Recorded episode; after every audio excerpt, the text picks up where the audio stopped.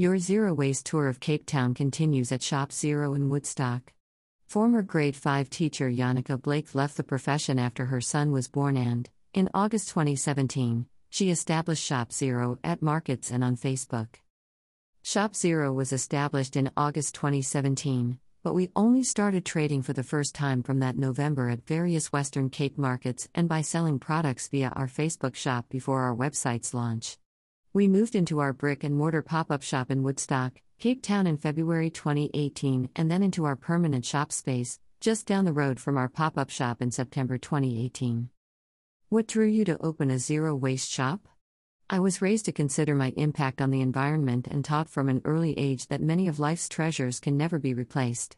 We owe it to our children and future generations to understand the needs of our environment and care for it accordingly to ensure a long and beautiful existence. I learned about Kate Nelson, aka at Plastic Free a Mermaid on Instagram in 2016 and made a concerted effort to start giving up plastics.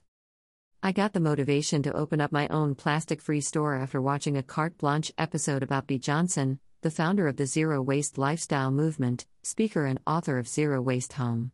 That's when I realized that there was a gap in the South African market for space with everything you need to reduce your footprint at one store.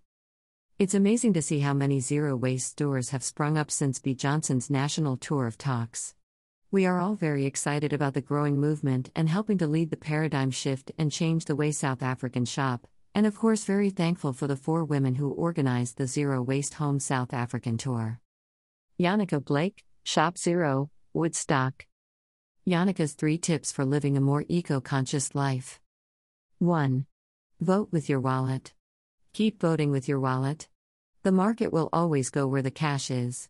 Every time we purchase something, we are supporting a brand, a product, and even an entire industry, and that's why it's important to think before we buy. 2. Eat consciously. Reducing our meat and dairy intake is a great way to reduce our impact on the planet. Animal agriculture produces more greenhouse gas emissions than all of the world's transport combined. It's also the leading cause of species extinction, ocean dead zones, water pollution, and habitat destruction. 3. Take small steps. Every small step each of us takes is accumulative and part of the solution. We need to support each other, encourage each other, and celebrate each little victory. Remember, it is not a competition. Whatever you can cut out is a job well done. Give up 3 for the sea. What three items would you recommend giving up for the sea? Single use plastic items start out as fossil fuels and end up as deadly waste in landfills and our oceans. It's so wonderful to see a world ready for a change and how so many people are open to change and ready to take that leap.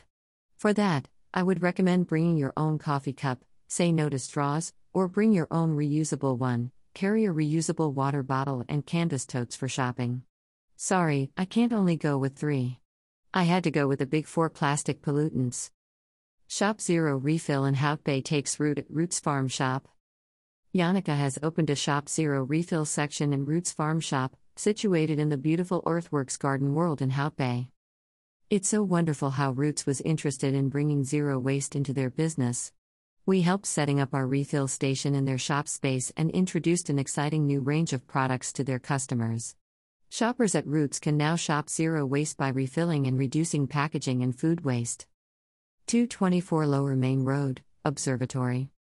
Green Routside is the A to Z of eco conscious living. Hashtag pay it. Forwards, uh.